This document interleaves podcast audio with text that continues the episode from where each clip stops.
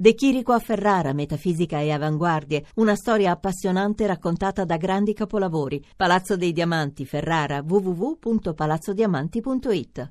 Francesco Munzi è regista e sceneggiatore. Lo scorso anno ha partecipato alla mostra del cinema di Venezia con il film Anime Nere, un film tratto dall'omonimo romanzo di Gioacchino Criaco.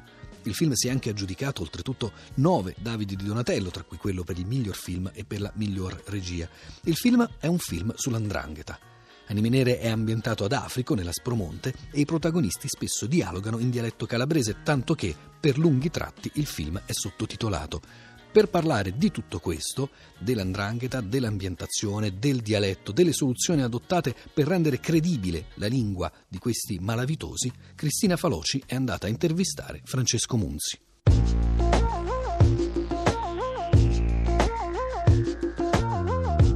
Francesco Munzi, la peculiarità del film è di essere girato in dialetto calabrese con i sottotitoli in italiano, ma inizia con una scena ambientata ad Amsterdam, in cui si parlano per lo più spagnolo e inglese. Una scelta voluta, immagino. Ma eh, sì, sicuramente il, il, gioco, il gioco diciamo, la, la, la, decisione di utilizzare la, la lingua in tutte le sue accezioni, quindi anche nel dialetto, come elemento espressivo e chiave di racconto è stata una, una delle prime decisioni prese con gli sceneggiatori. Col film dovevamo permettere allo spettatore di entrare in una realtà molto chiusa, che ha una forte identità, che si sente qualcosa diverso dall'Italia, anche se sta in Italia fisicamente, questa, questa comunità calabrese criminale nel caso del mio film, ma diciamo che ha degli elementi in comune anche con realtà non criminali, cioè delle enclavi italiane che producono e mantengono la propria identità. Quindi abbiamo deciso di utilizzare il dialetto e infatti il film poi è stato, insomma, diciamo, stato sottotitolato in italiano anche in Italia perché molte regioni non, non, non, lo capivano però ecco non è stata una scelta estetica così secondaria ma è stata proprio una, una, una scelta espressiva tra l'altro una delle particolarità di questo film è che noi siamo riusciti a coinvolgere gran parte della popolazione locale a recitare nel film come attori, quindi hanno portato la loro naturalezza e la loro capacità di parlare quella lingua, quel dialetto in maniera molto naturale. Questo è, quindi è, è stato non soltanto un film su su quella parte di Calabria, ma anche con quella parte di Calabria e non solo ovviamente con quella criminale, cioè si parlava di quella, ma diciamo hanno, poi l'intero paese ha contribuito all'intero paese, l'intera zona, non tutti, però c'è stata una grande apertura nel partecipare a questo eh, progetto. In effetti Munzi il contrasto linguistico è un po' il sottotesto di tutto il film, che è sospeso tra italiano e dialetto, tra modernità e mondo arcaico della Spromonte. Lo spunto è fornito dall'omonimo romanzo di Gioacchino Criaco del 2008, a cui voi vi siete ispirati insieme a Fabrizio Ruggirello, recentemente scomparso, e a Maurizio Braucci. Come è avvenuto il lavoro sulla sceneggiatura e nel libro il dialetto che spazio aveva? il fatto curioso è che io sono partito da, per fare questo film da un romanzo scritto da un, una persona, un scrittore che viene da Africa, che è questo paese calabrese della Spromonte, quindi da un autoctono, che però ha scritto il libro in italiano, traducendo il dialetto in italiano, quindi eh, erano de, delle frasi molto particolari, un, una, un, un, fraseggio, come posso dire, che aveva una sonorità che riproduceva il suono del dialetto pur essendo tutto italiano.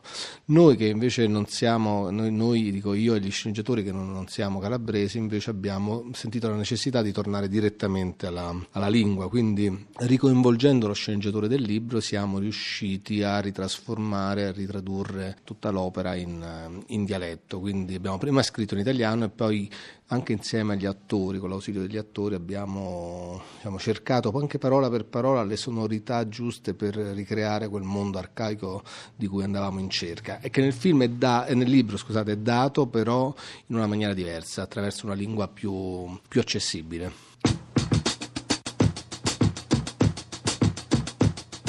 Faccio gli andai vita poi. E come no, no? Domandai io, no a te. Non saggio. A me la campagna non mi piace. No, non ti piace la campagna. E si può sapere che ti piace? No, Rocco. Pare che venga a Milano si faccia cazziare di te. Assolutamente. Mi fate capire qualcosa? È un problema parlare italiano? Porta pazienza, Vane. L'italiano, dalle parti loro, non è arrivato ancora. Meno male. Garibaldi non fece una brutta fine. Ma che sai tu di Garibaldi che sei un mezzo cioccio? No, no. E finisce. Allora? La campagna non ti piace? A scuola alla sesta. Eh, ma qualche cosa nella vita andava pure come conviene, o no? A parte sparare i saracineschi di bar, voglio dire.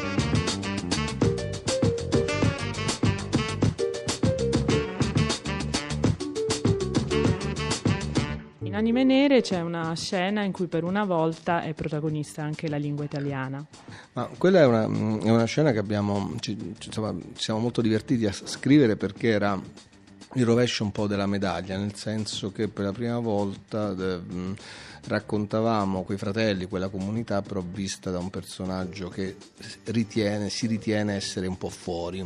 E quindi là ci siamo insomma, resi conto che la lingua può essere anche utilizzata un po' come la lingua, insomma, il dialetto può essere utilizzato anche un po' come barriera, cioè come sì segno di, di un'identità, ma anche come modo di esclusione e modo quindi di dire noi siamo diversi dagli altri. Tant'è vero che poi la moglie del- di uno dei protagonisti in quella tavolata resta, come posso dire, estraniata, resta es- esclusa da una discussione perché loro a un certo punto decidono di, di escluderla perché parlano di cose che non vogliono condividere esattamente, vogliono condividere con, ehm, con lei. Munzi, in Anime Nere un ruolo fondamentale è svolto inevitabilmente dai silenzi dei personaggi, dalle omertà, dai non detti. Nel caso delle donne questi sono accompagnati da un altro leitmotiv, la recita di preghiere, di formule religiose che ritornano soprattutto nei momenti tragici del racconto. Anche queste componenti rappresentano a tutti gli effetti parte dei dialoghi. Ma noi siamo andati un po' alla ricerca degli elementi più espressivi che potevamo mettere nel film, quindi ogni- an- anche la scelta per esempio di non utilizzare la musica se non nell'ultimo atto